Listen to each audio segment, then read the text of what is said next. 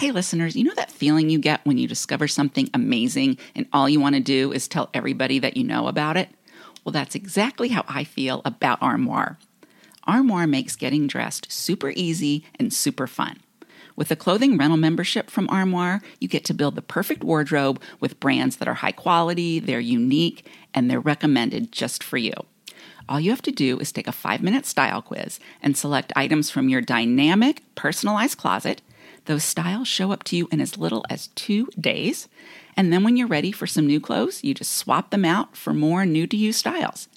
And that's exactly what I did a couple of months ago when Andy and I took a trip to Hawaii. And of course, I wanted to have some fun, beachy, cute clothes. Armoire was perfect for that. I got the most amazing outfits that I got so many compliments on. And the best part was that when we got home, all I had to do was ship those items back, and they didn't have to take up space in my closet unused for a year. Right now, our listeners can give Armoire a try and get up to 50% off their first month. That's up to $125 off. Just visit armoire.style slash PCPS. That is armoire.style, A R M O I R E dot style slash PCPS to get up to 50% off your first month, and you'll never have to worry about what to wear again. So try Armoire today. Hey, everybody, a quick message. Today's episode is brought to you by Book of the Month, a monthly book subscription box that helps readers discover new books from up and coming authors. The process of choosing your book is so easy and fun. Besides the website and app being really easy to navigate, the smaller but varied monthly selection, which always includes an anticipated new release, by the way, means I'm not overwhelmed with too many choices and it's truly easy to make a decision. And let's be real, we're all about simplicity right now, aren't we? Oh, mm-hmm. definitely. so, you guys, I was thrilled when I saw that this month's selections included a book I have been anticipating for over a year. I chose The Paradise Problem by Christina Lauren. It is rom com at its finest. Think Pretty Woman meets Succession. Ooh. I chose Spitting Gold by Carmella Lowkis about two shady spirit mediums in 19th century Paris. I mean, come on, you had me at shady spirit mediums, right? This is a brand new hardcover book, and I'm getting it for less than I could get it anywhere else. And great news you can get your first book for only $5 using the code PETALS when you order at bookofthemonth.com. That's P E T A L S. You guys, we love Book of the Month, and we know you will too. Don't forget that the PCPS is here because of listeners like you. We are a people powered program fully supported by monetary contributions from our members on Patreon. We quite literally could not do it without you. If you'd like to become a supporter, visit our website or our link in bio and click on the Patreon link. You can join for as little as the price of one Swanson frozen TV dinner, just one. But that TV dinner goes a long way in helping us keep the lights on and the bills paid. Every dollar helps this podcast and this community grow, reaching more listeners and creating more episodes. And in return for your support, we'll send you thank you gifts in the form of podcast outtakes, videos of our recording sessions, and invitations to members only events. Thanks to you, we think we have something pretty special going on, and we are just getting started. Thanks for your time, your support, and all those good vibes. And please enjoy the show. Welcome to our encore presentation of I'm Not Crying, You're Crying, the PCPS's ode to the songs that get us all choked up. And what we found is that the songs from the 70s in particular were uniquely sad, overwhelmingly sad, more so than any other decade, really. Amen. There were so many sad songs, so many that after the episode, when we recorded it, I started to think, oh, we should have put this one on. We should have put this one on. I and did too. Some some of our followers uh, kind of felt the same way. Um, for instance, I was reading one of the comments that said she couldn't believe we didn't have Mr. Bojangles on oh, the Mr. list Yeah. because she says the dog up and dies. I mean, they basically say that. Wait, did you say the dog up and dies or F and dies? That's what he says. No, up and Oh, down. up and dies. Okay, that's I, it. Almost sounded like you said the dog F and dies. that works too, though. yeah, that certainly does work. So um, that was one from a follower, and another um, follower was very adamant and in disbelief that we did not include the song "At 17" by Janis Ian. Oh yes. And oh my gosh, I listened to that um, yesterday before we were um, so to get ready for recording this. Oh my gosh, that I is the most depressing song Yeah, it is. ever. it is beyond. I I don't know. But much But it is like a good. Um, I'm sorry, Michelle. Go ahead. I was going to say, but much like all of these songs on this list, it's almost to me they're it's like a moth to a flame. Yes, they're so sad, and I can't Uh-huh. stop myself from listening to them. Over and over and over again. And that song, you guys, I will also also say, is a really good karaoke song. Oh, Sad good to as know. it is. Yes. Well, at our next pop quiz, um, that's good to know, Kristen, that you think unlike that. Unlike the train wreck you may have witnessed in our weekly reader last week, where I sang a song that I absolutely could not sing. Well, I I'm going to interject, Kristen. So last night I was on our YouTube channel, which by Oh the way, God. listeners, we we might be curating Yeah. a YouTube channel. Just stay right now. tuned. There are just a couple of things on there. One being Kristen's rendition of. oh God, um, no! Oh Oh, God! oh, absolutely, it is. and I there never was thought about that. there was a comment, Kristen, and it was No. basically like, I'm I'm not going to quote it right exactly, but it was like, she's pretty good or not bad. What? Look at I that. I am flabbergasted because you So guys, it's like only dogs could hear me. So it was was bad. Looking for some hot stuff, baby, this evening. I need some hot stuff, So I have um I have a unique at 17 story. And that is that I can't believe I didn't remember this, you guys. We have an old family friend who became a screenwriter, and she coincidentally is the screenwriter for the movie The Outsiders. Just d- d- can we just pause? Pause. Yes, pause, I pause. know. Listeners, I know. Carolyn and I would just like you all to know that Kristen dropped this little nugget of information on, um, on us about two weeks ago. We've been doing this podcast for two years. Right. and we've talked about the outsiders lots Oh, of times. yes, we have. Because it's always it's always on the docket. Like, should we do Outsiders this time? We've talked about Rob Lowe and where did he get his start? Was Rob Lowe, And was his this butt when Rob when he Lowe gets was, out of the shower. Okay, continue.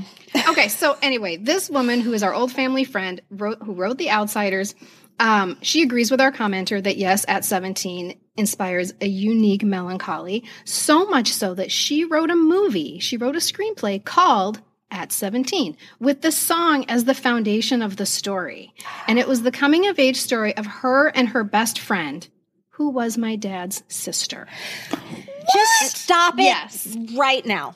I know, I know. And they had this legendary adolescence that I heard about all the time. This is my cool aunt, the one with the waterbed and the Yeah, Pablo yeah. Cruise record. Oh, yeah, yeah, yeah. Yes.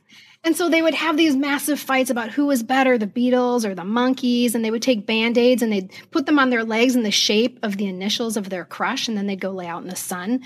They had all these great adolescent stories. The producer and the star of this film, Cindy Williams, aka Shirley Feeney. Wait, wait, wait. Okay, wait. Are you telling us this film got made? I'm telling you actually that it never got made. Oh, because I want to see it so badly. Sad story. And that is a story about women in Hollywood, especially if you're a writer. I mean, True. it was tough. It was tough for her to get her stuff made. Okay, can Can we try is this woman still alive? Because Oh, can yes, we, of course. okay, we need her. Obviously, I think we're just going to state the obvious Right. that maybe Kristen hasn't thought of in the past two years. Maybe we should get her on the believe I didn't podcast. Sounds that. like she's got some good Right. stories, Kristen. I think she would. And wouldn't it be fun if we got her on with Cindy Williams and they could talk oh. about this movie? Well, yes. Because And and have I the- mean, as long as we're as long as we're, I mean, and Rob Lowe, I know, right? Matt Dillon, Emilio And Estevez. she worked very closely with See S.E. Thomas Hinton. Howell? Like Yeah. they created it side by side. S.E. Hinton and this woman. I can say her name. It's not a secret. Her name is Catherine, Kathleen Rowell. Wow. Hmm All right, I'm so impressed. I'm I'm still just like shocked and stunned that this this relationship exists between you and Kathleen I Rowell. know, isn't it great? So we're gonna get her on. We'll get her on. Yeah, mm-hmm. we will for sure. She would love it, actually. Awesome. Done Um, deal. Okay. Okay, so I had a song that um that uh, recently came up in our household that we were like, oh, how come that wasn't on? And the way it came up, I'm going to tell you really quickly. I just think is so fun and cute. But my husband is now i mean it's not like he never it's not like he disliked 70s music. He's always loved it. Like i've, I've said in, in mm-hmm. many episodes before i mean he is my barry manilow singing partner you know my carpenter singing partner since forever for decades. But i don't know that i've ever really thought that he just sits around when he's working and on his playlists he listens to 70s music. But over the past like year year and a half he does. And one reason is because he listens to a lot of our spotify playlists you guys. So listeners if you don't know we have a spotify channel besides just our podcast. Um, if you go into spotify and search pop culture preservation society um, the podcast will come up but also just you can search like the account or the whatever it's called, the page, I don't know. And we have a whole bunch of podcasts or song lists that we've made from um, episodes that we've recorded. That go hand in hand with the episode. yeah. Absolutely, yeah. Roller skating songs. We have songs inspired by friendship, when like when we did the Mary and Rhoda episode. And one of the first ones we put on was this "I'm Not Crying, You're Crying" playlist. And so um, Brian was listening to it and um, came up with a song that's not on there that should have been, and that is "Sad Eyes" by Robert John.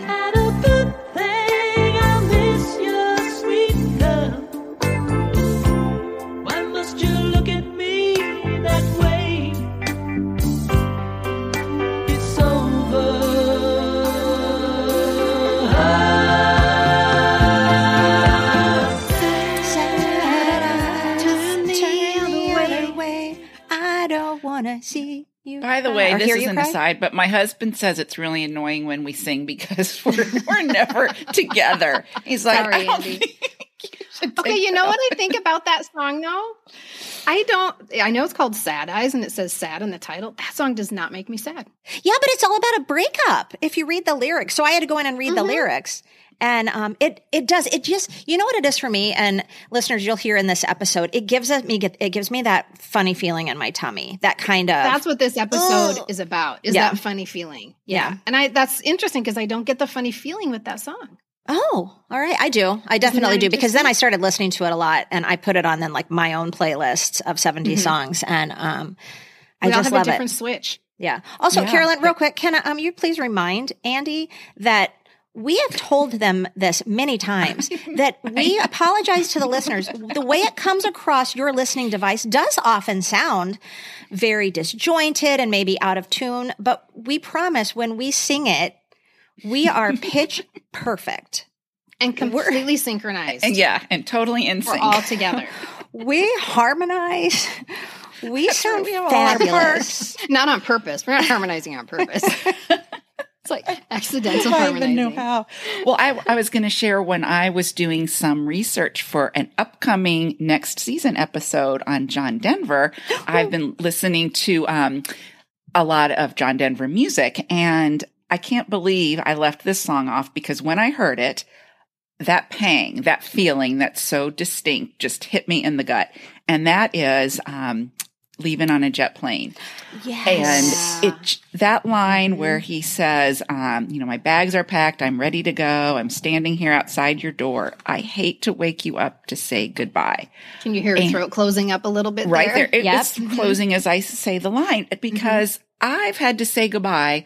I've moved enough times. I've had to say some real meaningful and um, hard goodbyes. And that, when I hear that line and the way he sings it, I am back there. I am saying goodbye to my best friends, you know, when I'm moving from Texas to New Jersey in seventh grade. And I'm saying goodbye to my parents when I'm moving halfway across the country to Virginia. It just gets me. So that's another song that um, I would have included on the list if I had really. Well, and I'm sure I'm sure we'll talk about this when we do record our John Denver episode coming up. But um I think it's his voice. There's something in his voice when he sings that does almost make my throat close up a little bit. It gives me a real melancholy feeling. And I don't know why. Um, because some of his songs aren't sad at all. They could be happy songs, but they make us cry. hmm Yeah, and we'll dive all into that in Mhm. our John Denver episode next. I'm excited season. for that one. Okay, so this might this will explain an awful lot about this episode. Um, I was recently listening to NPR, and they had a story about a new book that explains the reason that these sad songs might be so important to us. And we'll put a link to the story in this week's weekly reader. Um, the book is by Susan Cain, and it's called Bittersweet: How Sorrow and Longing Make Us Whole. And the author said that the book really started with this love that she has for sad music. And she wondered, why don't we feel worse when we listen to sad songs? Because the opposite is actually true. After binging on a sad song, we might feel better. And this can lead to greater contentment, more so than people who just listen to happy songs all the time. So if this is you, which it clearly is us because we boo hooed through this whole episode, you might have what she calls the bittersweet condition. And if you check out that NPR story, which will be in the weekly reader, you can take a quiz to find out if you indeed have the bittersweet condition. Did you guys take the quiz? No, but I'm going to now. I, took the it. quiz. What did you get, Carolyn? I got an 8.5. What what does that say about me? So I ver- I'm very close. I got a nine, which does we're on. We're definitely on the scale. We're definitely the, of the bittersweet condition. Um, and the questions were things like Do you tear up at a sad commercial? Do you feel emotional when you hear certain songs? Do you enjoy things that are poignant? Do you like poetry over sports? It was a lot of questions like that. It's just a quick little quiz. It takes you, you know, one minute to take it, and then they pop out with your score. It was really interesting. Yeah, I really like that question. Um, do you enjoy things that are poignant? That word poignant it really struck me. And a lot of the things we talk about, the shows that we liked um, growing up in the 70s, the Waltons and the Little Houses on the Prairies. No, not Little Houses. All the little houses on the Yes. prairies. All the Little House houses. on the Prairies. All those shows, they were so poignant. And the, the eight is enough episodes that stick in my mind. They Oh, were the yeah. poignant ones. I'm just mm-hmm. wondering what kind of monster says no. I don't enjoy Right. poignant. Who says no? Well, and I think they had a comparison. Like, do you like things that are poignant or X? And it could be a hair's width of a difference between sentimentality and something that is poignant. It might be different. Yeah. I like All right. poignant. I will say one more thing, Okay. and that is that these sad songs, even when they make us boohoo, can make us feel better because they're helping us process. And I always come back to in ninth grade when I was in love with Neil Miller, and he would not tell me whether he liked me or not. And I just, I've spent my whole ninth grade year trying to figure out if he liked me or not. And finally, I got the courage to call him. And I was like, dude, do you like me or not? And he said, no. and I went That's harsh. upstairs and I put my 45 of Lionel Richie's Truly on my turntable. Yeah. And I listened to it 11 times in a row. Of course you did. Oh, That's And then- poignant. did I? that, that's poignant. Hashtag poignant. Did I, in this episode coming up, do I mention, did we have Precious and Few on that? We have Precious and Few on there, don't we? I don't think so. I don't because I. I can remember I um I still have my 45 it's cracked because I would listen to it as a child as like a 6-year-old child and cry just listening to Oh, it sad. and it's it's it's I don't know that it's was it precious and few um, and if I can't find my song? way back home, spend can't find my way it just, It just wouldn't, wouldn't be fair. It's precious and Sorry. Andy. And I would play it over and over again, and I would get just full of poignancy. but but it's I saved it, even though it's broken in the middle, because I don't know that I played it so much that it can crack. But you guys, I played that record all the time at like six and seven years old, or however And old I was when I got it. There, know.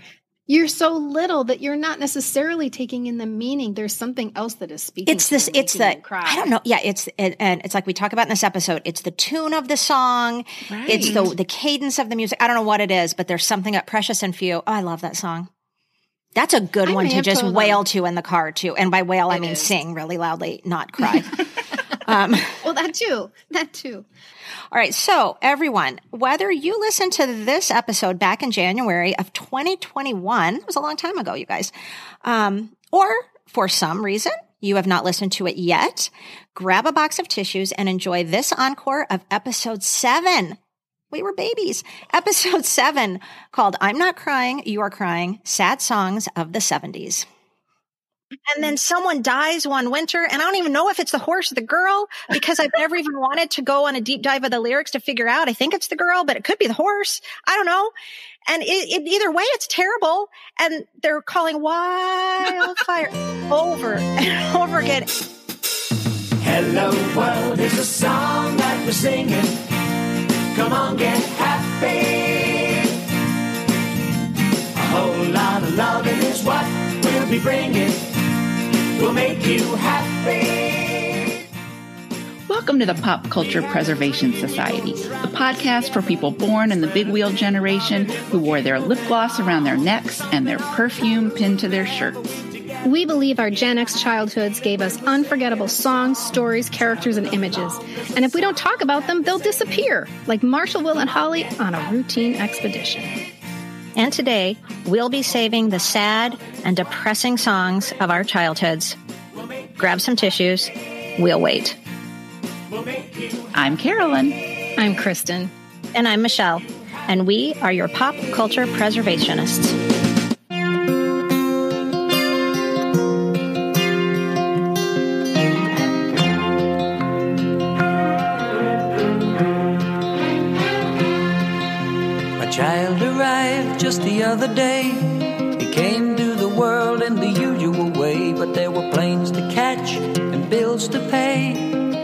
Learned to walk while I was away, and he was talking for I knew it. And as he grew, he'd say, I'm gonna. Don't let it be true.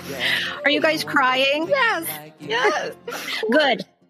Because today's episode is all about the songs of our childhood that made us cry and still do, which is actually a fairly large percentage of them. Oh, no doubt. What is it about so much the music of the 70s that instantly gives us a lump in our throats or a twisty feeling in our tummies or makes us feel like nothing matters, life is worthless, and we're all about to die? I actually, it's true. I actually did a little research and discovered that one theory says the devastating testaments to inner sadness and rage in the music of the late 60s to mid 70s could be due to Vietnam or the rise in recreational heroin use or just the nosediving economy. Who knows? What we do know though is that if you ever need a song about teen suicide, drug use, lovers who leave or die, solitude, murder, having really low self-esteem, all you need to do is queue up a 70s playlist. I always think of these songs as the songs I want to sing at karaoke, but I can't because my throat gets all choked up and I can't finish the song.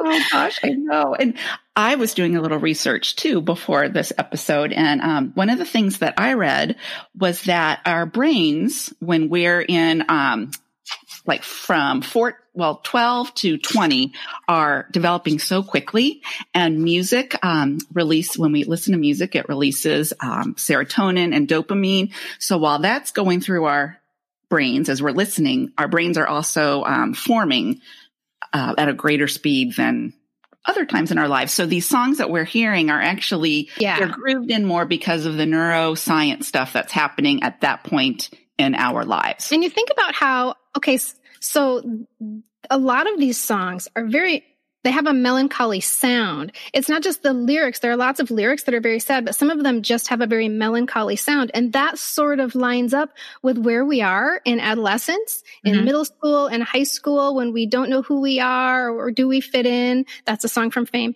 Um, do we fit in? Um, and I don't know if there's an equivalent today. Is there, are there melancholy songs that our teenagers can like curl up in their blankets and cry over? I don't know.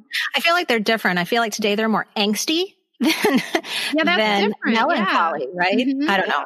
I just feel like for me, it's, it's not just, it's, a, it's almost like this perfect storm of these songs are this perfect storm of mel, like sad and, or depressing lyrics, melancholy melodies, but also it's a nostalgia factor. They were sad when I was younger, but a lot of them are different now that I'm older because they're nostalgic in a way. And sometimes I don't even know why. I don't know why that song makes me cry. Is it, um, is it just a time in history that, you know, that I'm remembering, um, or what it is? But I feel like there's a huge nostalgia fac- factor that plays a part in the emotional and the, and the emotional connection we have to so many of these songs. Nostalgia alone, I would say the number one descriptor of how nostalgia makes you feel is bittersweet.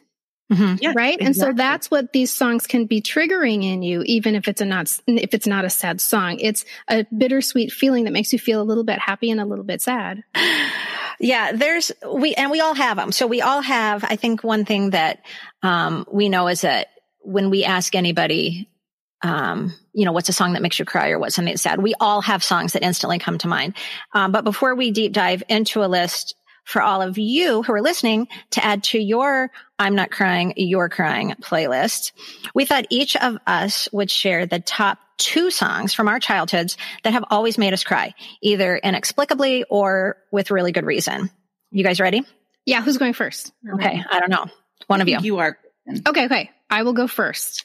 So my first selection was written in Minnesota in late winter, early spring on a dreary, gray, and slushy day.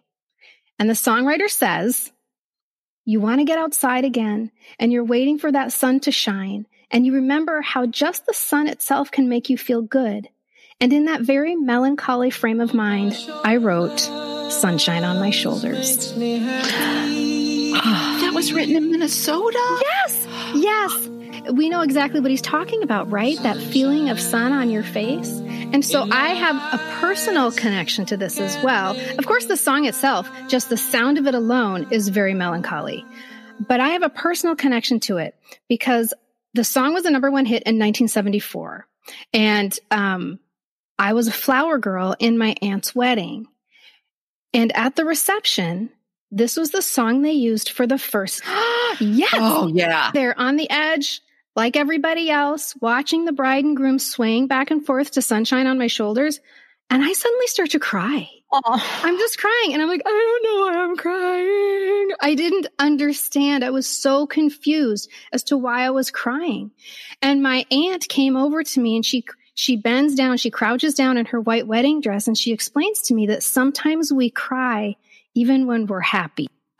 and it's also the memory though, Tide. It's the song for sure, Mhm. Yep. but it's being at that wedding. Yeah. I don't know if you were the same way I was, but when I, I never got, I, I think the first wedding I went to, I was like a teenager. Like that was my dream in life was to be a flower girl or just to go to a wedding. yeah. And so I'm imagining you there filled with emotion, not just because of the beautiful song, but because you're this little, what you said, 74. I was, I was five. Yeah. And you're also just filled with maybe the first realization of how like this beautiful love and this wedding and it's all meshing together with this song. It and then it just comes out of your eyes. That's exactly what it all came out of my eyes. It was, yeah, it was a lot for a five year old to take. And it was a complete surrounding of, of people who loved you, right? My dad, um, did the music and uh, my brother was the ring bearer next to me and my grandma was the mother of the bride, right? It was, it was a lot of emotion to take in for a little five year old. Mhm. And to this day, when you hear that song, you probably feel that in some, in some Oh. capacity again. Absolutely. Oh man. And then also in the 2000 biopic of the John Denver story starring Chad Lowe, remember Chad Lowe? They use Sunshine on My Shoulders. I'm doing this with my hand like an airplane flying. They use Sunshine on My Shoulders when Chad Lowe slash John Denver takes out his new glider for a test flight. Uh oh. Uh- Yeah, you guys, he died. This is the glider in which he died. He crashes on that flight taking his new glider. Ah, good. Why yeah. did I think he died in a helicopter crash? I thought he died skiing. No, that's Sonny Bono. Oh, right, right, right. Which is why I can't ski because I'm afraid I'm going to ski into a tree like Sonny Bono. I'm afraid I'm going to like Natasha Richardson. who I Mhm. adored. Yeah, That one hit hard. I'm done with skiing. Okay, so um, here's just another little tidbit about Sunshine on My Shoulders. We live by a lake, and when Liam was two, I was walking to the lake with him and Liam's his stroller. Yes, Liam is my son. Thank you, um, my translator. And as we're walking down the hill toward the lake, the sun is shining and it's, and the sun is dancing on the water and it's sparkling and it's so beautiful. And Liam says, sunshine on the water looks so lovely. No, he And I said, not. Oh, yeah, buddy, it really does, doesn't it? And he says, Sunshine in my eyes can make me cry. I was Shut like, up. Wait, are you quoting John Denver? He was. Sweet. He's channeling John Denver. Are you sure that the spirit of John Denver, Denver doesn't live in your son? He might. Yeah, he might. Well, he's a musician. He has the same glasses. Like right now at this moment in time, he has little John Denver And glasses. he's a musician. Yeah, and he's a And it- musician. yeah. Oh, you guys are kind of scaring me now. Mhm. Wait till he gets bangs. Oh, God. Except he has a big blonde afro. So I that would not work. Okay, okay, moving on. Okay, that's yes. excellent. I love that turn. one. Okay, Carolyn, Carolyn, what is your top one of your top two songs? Top songs is Lonely Boy by Andrew Gold. Mm-hmm. Oh, And I will tell you, this song, which is different from the one I'll share later, is um, I was sad and it puts a lump in my throat because of the narrative of the song. So much like a story or a book, I pictured this in my mind as the verses and the lyrics went on. And it is a super sad song about this boy who, you know, he was born in the summer in 1951 our first line of the song. Um, and we are told how he's an only child. And uh, then he talks about in the summer of 53, his mother brought him a sister and he ran down the hall and he cried because how could his parents have lied? They told him, or they said he was an only son. He thought he was the only one. I have a vision of that poor boy running down a hallway, looked much like my hallway in my little ranch in Houston, Texas house. But, um, With I jammies felt- on. With jammies. yeah, my, my heart ached. And then he says later on in the song how he left home on a winter day, 1969, and he hoped to find all the love he had lost in that earlier time. I'm laughing, but I'm laugh crying. It just when you're Oh. and you're young and you hear that and you just imagine like this boy and his parents don't love him anymore and the sister came along and she took it all and um This is where therapy comes from because this is where uh, where parents can be like, "What are you talking about? You had the best childhood in the world," and the therapist is trying to dig and dig and dig and dig, and he's like, "Well, they brought home my baby sister, and then I thought they didn't love me anymore." And his parents are like, "How could you think that? We never said that." And he's like, "Well, you didn't have to say it. I just thought it." Exactly. I was just Why? thinking his parents, his parents were probably like, um, so supportive of him becoming, you know, like a songwriter. And then he starts writing shit like that. And they're like, uh, wait a minute. well it's so interesting because he says none of this is autobiographical it just you know came Oh. to him yeah right so Wow. guess what he was born in august 1951 first line of our song Mm. I was Mhm. born, on a summer day summer of 1951. 1951. right and then guess what his sister was born in real life in july 1953 in the summer of 53 Mm. his mother brought him a sister okay Mhm. let's just you know it's almost Yeah, I call bullshit. yeah, as as do I. So although he st- stuck to his guns until 2011 because he s- tragically died and he was only 59. I had to squeeze that in. He died. Yes, isn't that sad? Oh, that is. But I'll tell you a couple of fun Andrew Gold facts is that um, if we don't already know, he also wrote, um, at the time it wasn't a theme song to a sitcom, but Thank You for Being a Friend Thank is one of his Oh. friends. things he's known for. Although when he recorded it, it wasn't much of a hit. It didn't really make a splash of any kind, but obviously saw this resurgence, even though it was some studio voice or whatever, like vocalist, uh, sang it for the theme song for Golden Girls. He didn't sing it, but it brought that song back and it was played on the radio and it kind of got a new popularity. Oh, I'm happy for Andrew? Gold about that. Yes. And you know what else he wrote, which I thought was really interesting and sang the title song to Mad About You. The I final just part. started rewatching that. Yes, I that can't remember that Gold. song. It goes, um, oh my gosh, you guys, Yeah, I've been watching it. It's on Hulu and they redid it. Um, Yeah, they Side note, but like that was one of my favorite shows. Mine and my did husband's too. favorite shows when we were first like Mhm. together and married. So funny. And then they redid it last year. Not as funny, but still kind of fun to go back and revisit it. Plus Helen Hunt's had a little work done and it's kind of obvious. So it's Oh. really distracting. Um, But yeah, Oh. so I'll, I'll put it Tell in. me why I love you like I do. Tell me who can stop my heart as much as you. Take each other's hands as we jump into the final frontier. I'm mad about you, baby. Ooh, ooh, ooh. That's such a great fact. Fun fact, Carolyn. I love that. I did not know that. One more fun fact about Okay. the song Lonely Boy, because um, I thought this was super interesting. Um, it was played. So Rolling Stone magazine said that one of the most 30 most poignant scenes of a rock and roll song being used in a movie is when Lonely Boy is played during a scene in Boogie Nights. Now, I had never seen Boogie Nights until I read that, and I watched Boogie Nights last Another night one of these. which another aside is that it's a great 70s soundtrack. If you want to Yeah. hear a lot of 70s songs in the background and watch Boogie Nights.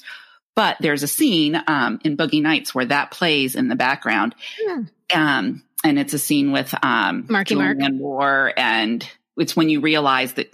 Well, I don't want to give it away. Anyway, it's a little snippet, but it uses that song in such a way that it tells so much of a story in this Mm. little minute of, um, if that, of the movie. So poignant that Rolling Stone named it one of the 30 most effective. Mm. I was just about to say, but let's be, but you know, full Yeah. disclosure, Carolyn, did you pause during Boogie Nights when Which part? Marky Mark reveals his Marky Mark? His Marky Mark. There's so and there's so many good people in that movie too. It's a- I- it's a fun movie. I was reading the cast and I thought, Mhm. wow, Okay, so top of my list, easy, easy, easy number one song for me, top of my list is Seasons in the Sun by Terry Jacks. And I know that it's at the top of a lot of people's lists, but listen, when your name is Michelle, it gets a hell of a lot differently. Especially you guys when you're just a little girl and you think the man singing it is calling you his little one and he's telling you it's hard to die. oh God. And you guys, I was the little Michelle who gave love and helped him find the sun. Oh God, Michelle. And I couldn't, I couldn't bear. You guys are both. you guys, I never I considered that. I'm so sorry. I'm sorry I have to interrupt you. It never occurred to me. You're Michelle. Ow. Okay. 1974. So I was five years old when that song was played all the time on the radio. And you guys, goodbye, Michelle. It's hard to die. No, goodbye, Michelle, my little one is the first thing he says. You gave me love and helped me find the sun. And every time that I was down, you would always come around and get my feet back on the ground. Goodbye, Michelle. It's hard to die. And you guys, to me, it was like someone was saying goodbye to me. And it was mm-hmm. like, it, I always felt like it was like my mom. I would imagine in my head that it was my mom because I was that little Michelle that was like the sunshine and the like brightening up the day and, you know, and, and it just, it just hit differently. And I even imagine, like, even if it was Terry Jack singing it to me, who I didn't really know, I honestly didn't know. it still, it gave me such a yucky feeling inside, and it does to this day. It's to it this was, day. It was a scary song for me. Um, cause I didn't understand. And I, I have a distinct memory of when I learned what that song was about. And my mom was in the bathtub and I just like set up camp in the bathroom with her. Like, Linda, please just tell me what, what does this mean? And that's Mhm. where I learned about suicide, which of course, and I, I'm sure she was trying to be um, gentle with me, but my memory of her is that she was just like, blip, which I guess is a very 70s way for a parent to explain really difficult things. Just blip. Well, they actually, uh, Terry, so it's, it started as a Belgian song and it was translated into English in 1963 by the poet, um, and singer Rod McKuen.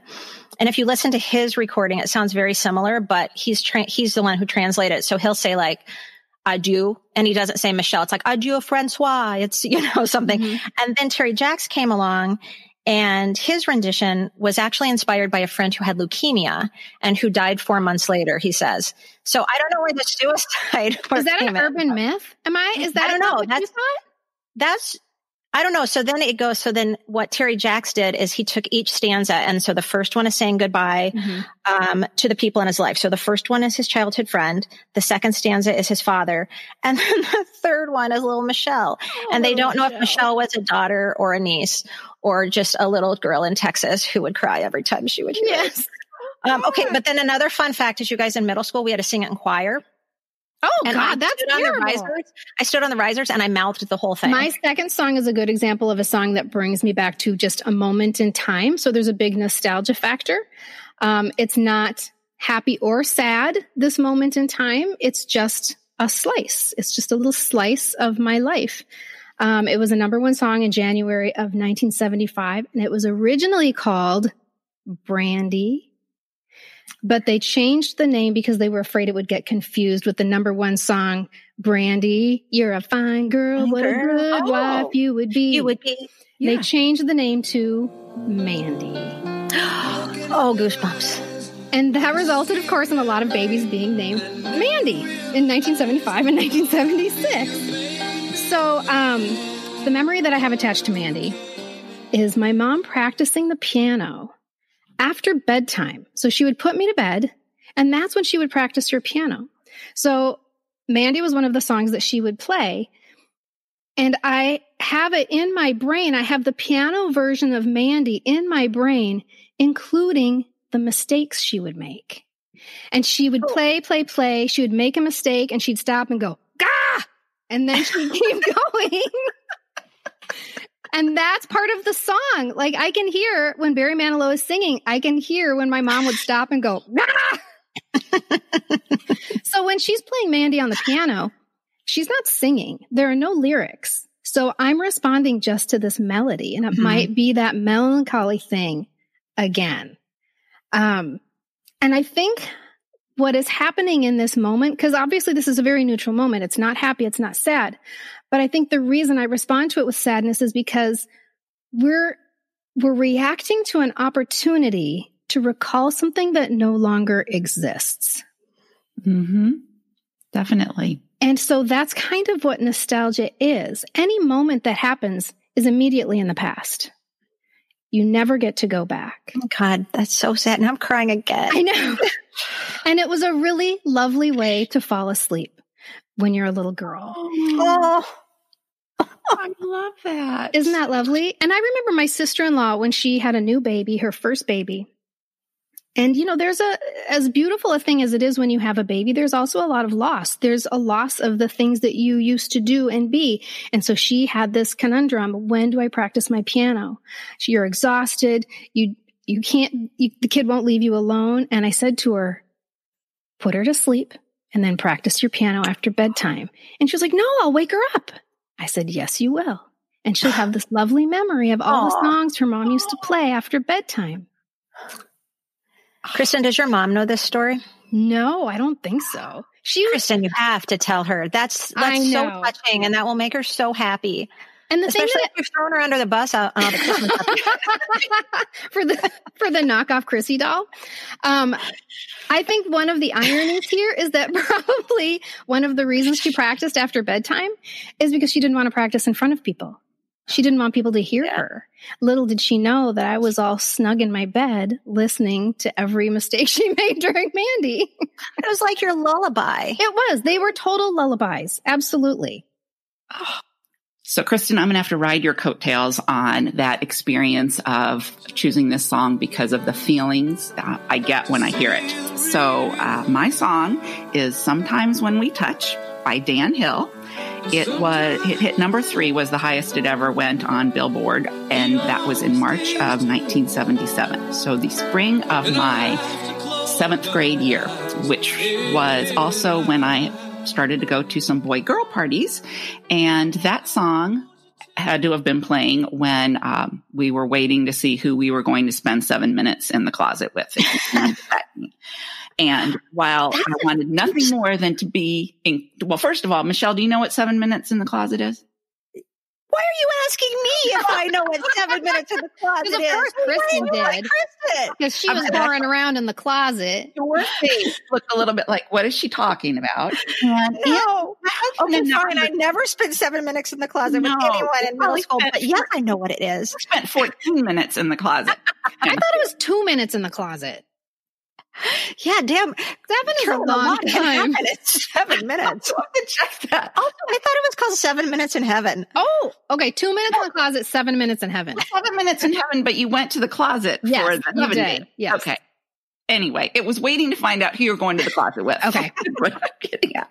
And while I so much wanted to be at these parties, like to be have been left out of the invite list would have been horrible. The thought of going in the closet was like the last thing I wanted to do.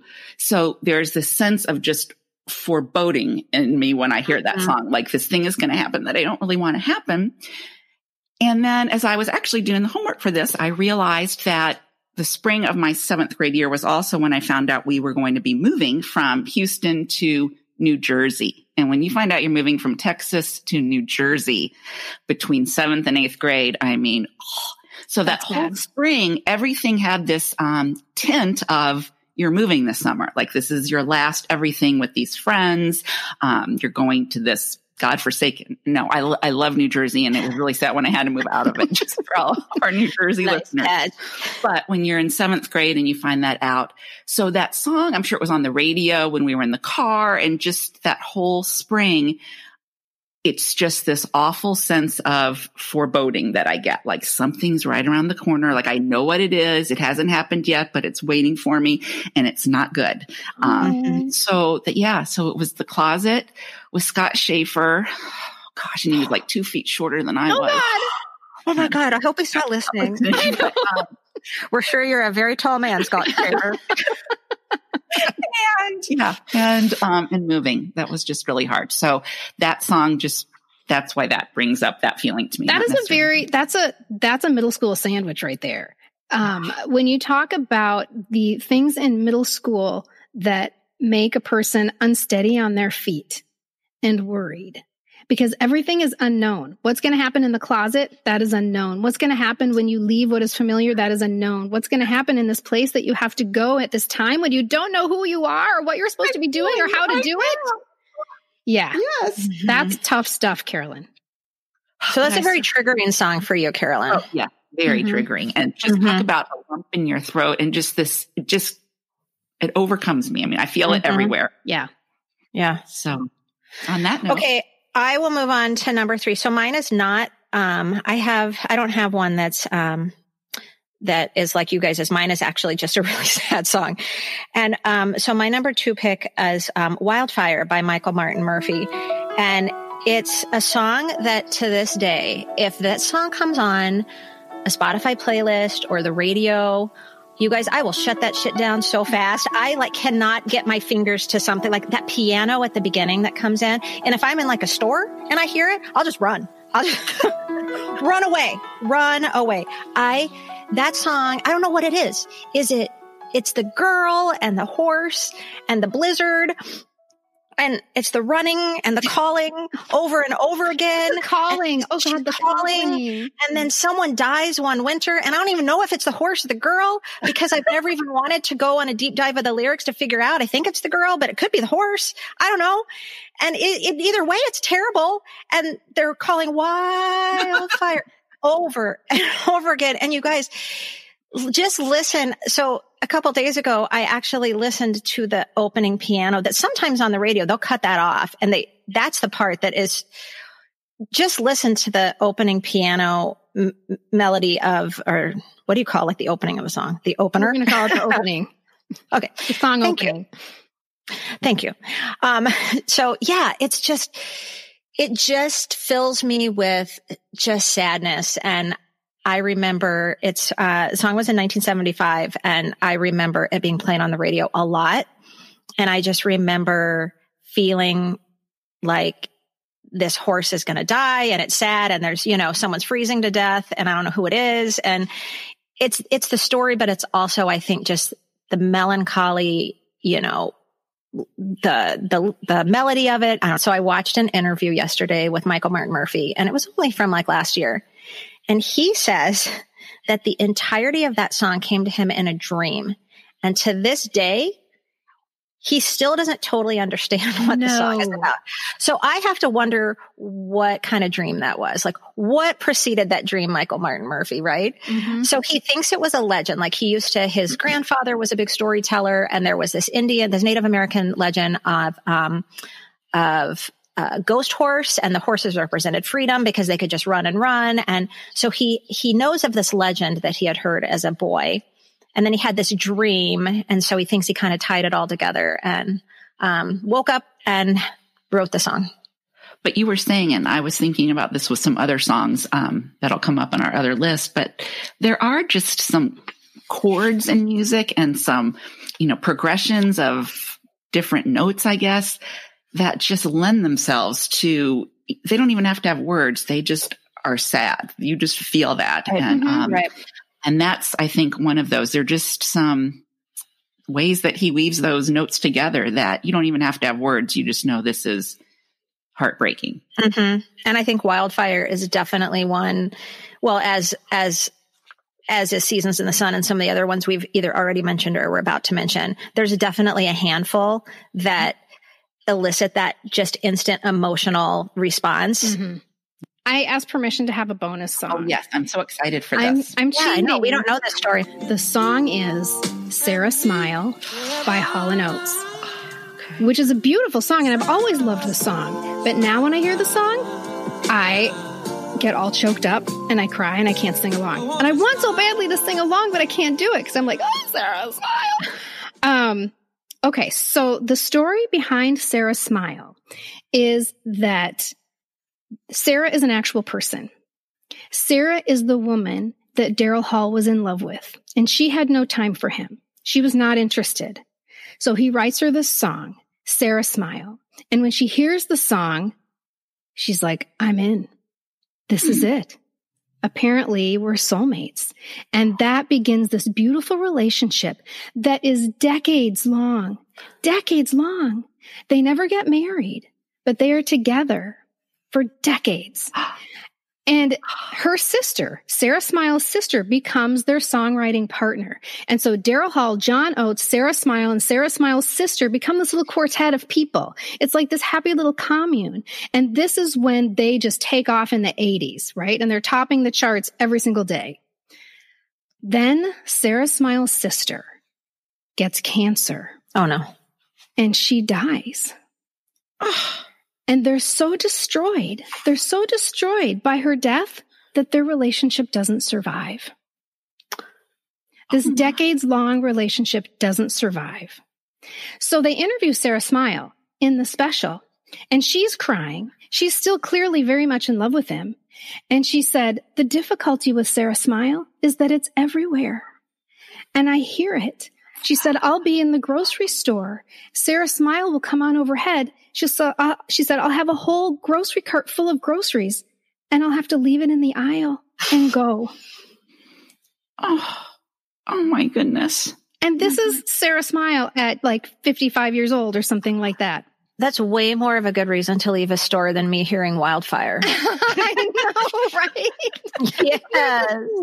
When you hear the grocery store song and you're like, I can't. Speaking of grocery stores, and a song that I know will come up in lists, and I was thinking about using it was um, "Same Old Lang- Syne" by uh, Dan Fogelberg because you know he meets his old lover in the grocery store, and I found this YouTube clip of this man on the street who was standing out front of the actual grocery or the little market in Peoria, Illinois, where this truly happened. Um, Dan was home in Peoria, and it was Christmas Eve, and no stores were open, and his family needed uh, whipped cream for something, and a girl he dated in high school and kind of in college also had to go pick up something at the grocery store, and this was the only place open because it was Christmas Eve. And he did run into his old lover there. And they're like, well, let's have a beer. But there weren't any bars open and everything because it was Christmas Eve. So they did sit in the car and they had that kind of a dialogue. Well, he kept her name like he just said it was no, it wasn't really a true story, but she knew all along it was about her because she knew that it happened at Oh. that little grocery store in Peoria. And so this man in the YouTube thing is standing outside with a microphone and like, this is the grocery store it happened in. And so after Dan Fogelberg sadly died from cancer, much too young, um, she came forward and said, I was the woman in the story. And she was no longer married to the he wasn't an architect. He was actually actually a PE teacher in Peoria, but they were since divorced. So she felt okay saying that that you know happened and that that was song was about her. So he was protecting her by saying it wasn't biographical Yes, because she was married to the Married. architect slash PE Slash PE teacher. teacher. Uh, you guys, this is like so heavy. And I think we can all agree that although the beauty of music is that it's hugely connective and a collective experience. I mean, look how emotional we've all gotten Mhm. right already. Um, it's also a highly personal thing. And while a lot of these songs make us cry for obvious reasons, there's also some that make us feel empty and hollow inside for reasons we can't explain, like we've been talking about. Um, and sometimes there's songs that are actually happy songs that make other people sad. And you never, you don't even know why. Maybe it's a melody or maybe just a melancholy riff in the middle. Maybe you were listening to it when something terrible happened that you've buried deep down in your subconscious. Who knows? Right. Like when Neil Miller told me that he didn't like me, and I went home and I listened to Truly by not Lionel Richie 11 times in a row. Oh gosh. Well, you remember that one. I'm always worried that some of these songs make me sad for something that's going to like come out in therapy one day. Oh, I'm like, God. oh shit. you know, that must have been playing when this happened to me. Um, okay. So we're going to have fun with this and we're going to play a little lightning round game where we each uh, can just say the name of a song that always brings us to tears or makes us feel sad for some reason, maybe obvious, or maybe we can't explain it. And you only get like 10 seconds to explain yourself if you feel like you need to. Okay. Okay. Okay. You guys ready? Okay, here I go. Don't give up on us. Yes. You light up my life. Theme from Ice Castles through the eyes of love. Oh God. Oh God. Okay, I have to tell you that I watched Ice You're Castles. breaking the rules already.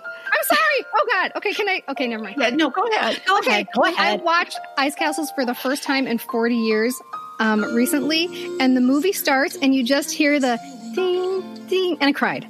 Like it was like two piano. I can name that tune in two notes. Two notes. I started crying. I actually have that on about five different Spotify playlists just because that's a good cry for me. That's not one like, you know, Seasons in the Sun for some Yeah. reason because I love that movie so much. Okay. We've already broken all our rules, you guys. Sorry, Carolyn. Okay. Um, have you never been mellow? Which, by the way, I'm going to add to it. Oh, that's Olivia Newton-John. Oh, yeah, yeah, yeah. Never Oh. been mellow? And I went to hear it, and um, on YouTube, I called it up, and she was singing it on Midnight Special. Do you remember that show? Yes. No. Midnight Special, shine your ever loving light on me. It was on like Friday night at midnight, and it would it was like a solid goldish kind of show, but it was called Midnight Special. Is that Okay. the one with Wolfman Jack? I yes, I think so. My God, Wolfman Jack, you just totally brought back a memory that's been buried deep in. See, now I'm worried something happened with Wolfman Jack. Okay, Kristen, your turn. Okay, and also, "Have You Never Been Mellow" was also one of my mom's piano songs that she practiced. So that is one that brings a little tear to my eye. Okay, uh, my next one Hmm. is "Tie a Yellow Ribbon," Mhm. and this is the part where I can't even speak. Now the whole damn bus is cheering, and I can't believe I see a hundred yellow. Here's mine. Don't give up on us, baby. what Carolyn just said. Did you just say it? That was my very first one. Oh, That's okay. Remember, we're Gen X women. We Yes. have issues. you know what, you guys? I am officially in menopause, so I'm going to just cross that one out and move on to my next one, um, which is "I Just Fall in Love Again" Anne Murray. Oh, that's is a good one. I like that. How about we may never pass this way again? Oh, Seals and Crofts. Anything Seals and Crofts. I can Yeah, like for hear it in my head, but I can't sing it. Um, Superstar by the Carpenters. Don't you remember you told me you love me, baby? Da-da-da-da-da-da. Uh, okay, um, I have to have a little tiny story on this one. After the Lovin' by Engelbert Humperdinck. And this is going to sound real disturbing, but the reason it's on my list of songs that are melancholy is because my dad and I used to sing it together. And I know that's terribly inappropriate song for you and your dad to sing together. But listen, let me just tell you why.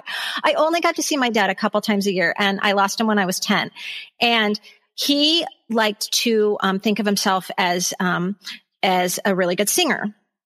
And so when we would be driving, he would pick us up from like my mom's house or our aunt's house and we would drive back to his little um, town in Texas. And he would sing this song and I would stand, I would be in the back seat, but you know, this is in the early seventies, so no seatbelts.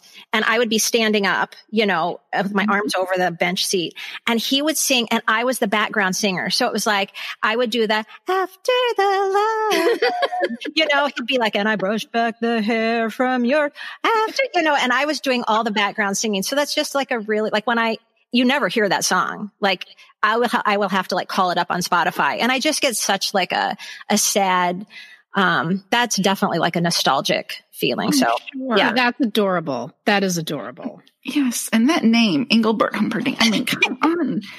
Whew, that's crazy. All right. Um, Night Fever by the Bee Gees. Why? That goes well. That goes along with that, similar to my um the story I shared. That that was number one. Those songs for forever. When I found out I was moving And so that's just such the soundtrack of the spring of my seventh grade year. And it will, that really, that whole soundtrack will always be tainted. Is that is that what I want to say? Yeah. With just Yeah. like, Mhm. um, this gray. With melancholy. yes. hmm That's why. So that was my song. Okay, my next one is Goodbye Yellow Brick Road. And actually, I have a reverse moving story because that was popular when I moved to Minnesota. And we landed in this place that was really awesome. And so all the songs that were swirling around at that time was like, look at the tall trees and all these friends and neighbors who are welcoming us here. And it's a really happy thing. Okay, my next one is Somewhere Down the Road, Barry Manilow. Somewhere down the road.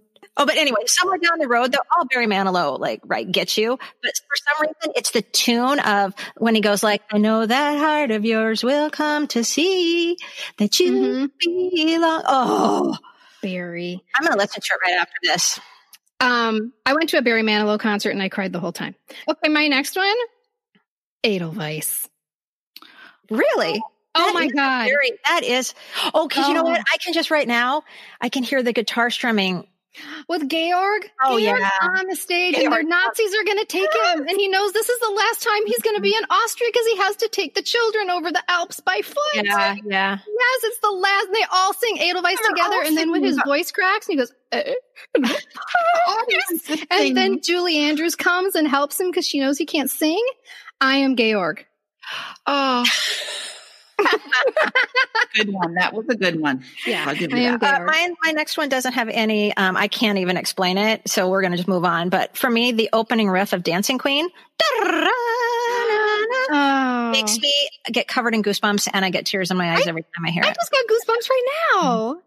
Just from her little rendition. Yes, I did. Wow. Wow, I, I'm more powerful than I thought.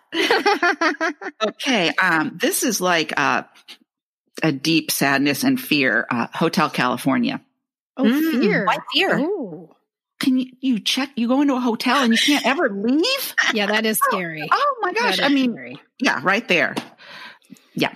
Okay, That's I it. have um I think I have the number one sad song. I can't believe that nobody mentioned it. Nobody has mentioned it on Instagram. This Oh. is the number one sad song that makes everybody cry. Landslide. Oh, Yes, it Fleetwood makes Mac. Totally that is, cry. that, yeah.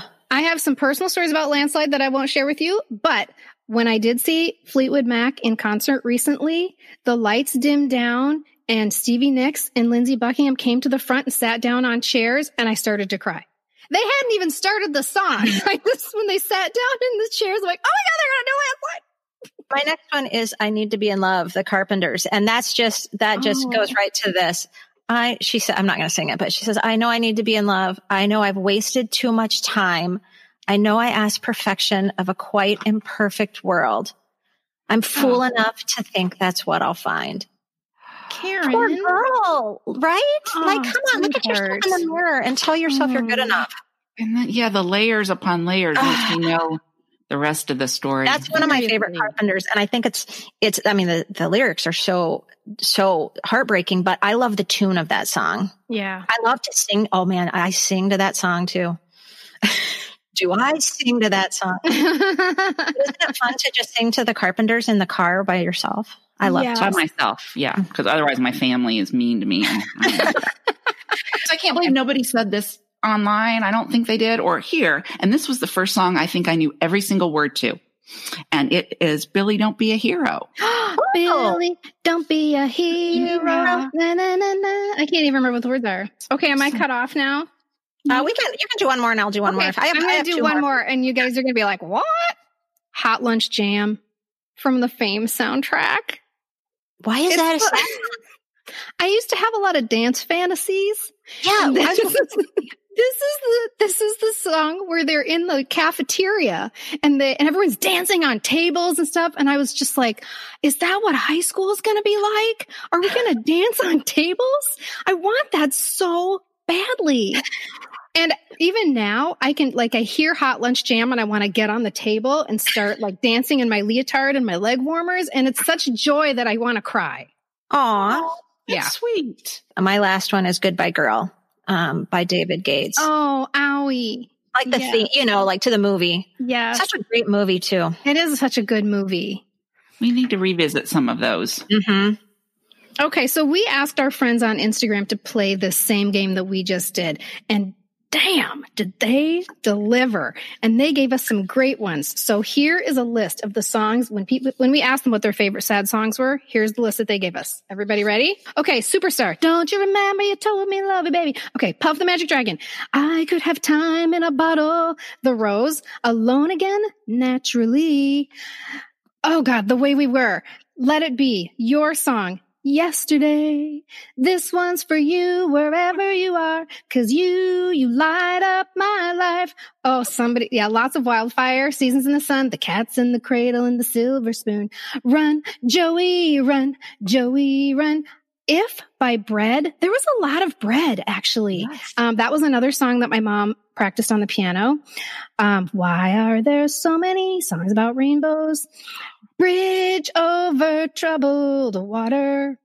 Oh, this one, I don't even know if I can do it. Run to me whenever you, oh God, I can't. By the Bee Gees, Run to Me by the Bee Gees. That, um, telephone line by ELO, Send in the Clowns. Daniel, my brother, you are older than me, which I always thought was so funny. Like it's such a declarative sentence. You are older than me. Um, is it okay if I call you mine? That's from the Fame soundtrack. That's from Carolyn. Carolyn, I see you and I raise you a hot lunch jam. Um, How Deep Is Your Love by the Bee Gees. Sunshine on my shoulders. One Day in Your Life by Mike, Michael Jackson. And Michelle says it's okay because it's young Michael Jackson. We will someday have a discussion about, about Michael Jackson because we were all on different pages about that. Um, Same Old Lang Syne, which Carolyn referenced. Imagine by John Lennon. Somewhere Over the Rainbow. Time After Time by Cyndi Lauper. Puppy Love by Donny Osmond. Rocky Mountain High by John Denver. Everything I Own by Bread. Ouch. Honey, Bobby Goldsboro, Amblin, Shaun Cassidy, The Wreck of the Edmund Fitzgerald. If you lived in Minnesota in 1975, that song scared the shit out of you. um, Leader of the Band by Dan Fogelberg, which you know is about his dad. So let's just start crying right now. I Made It Through the Rain by Barry Manilow. Operator by Jim Croce. Oh. And What a Wonderful World by Louis Armstrong. Oh, so sweet. And scene. I love that. That was fantastic. We're not cutting any of that. No, that was so good. We are going to curate all of those um, onto a playlist that you'll be able to find on Spotify, and we'll put that in the show notes. So check That's that gonna out. be that's gonna be awesome. Okay, you guys, before we leave, we cannot forget perhaps the most disturbing and horrifying horrifyingly tragic song that perhaps trumps them all. It's the saga of Joey and poor Julie. It's when Julie calls Joey up and pleads him to run because her abusive daddy is angry at him and he's got a gun. And of course, Joey does run straight to Julie. And just as daddy pulls his gun out to shoot Joey for crimes we will never know, Julie steps in front of the gun as he shoots and leaves Joey holding her bloody body as she reminds us yet again with her last ah. dying gasps that it's not Joey's fault and that they were going to get married. Just you wait and see.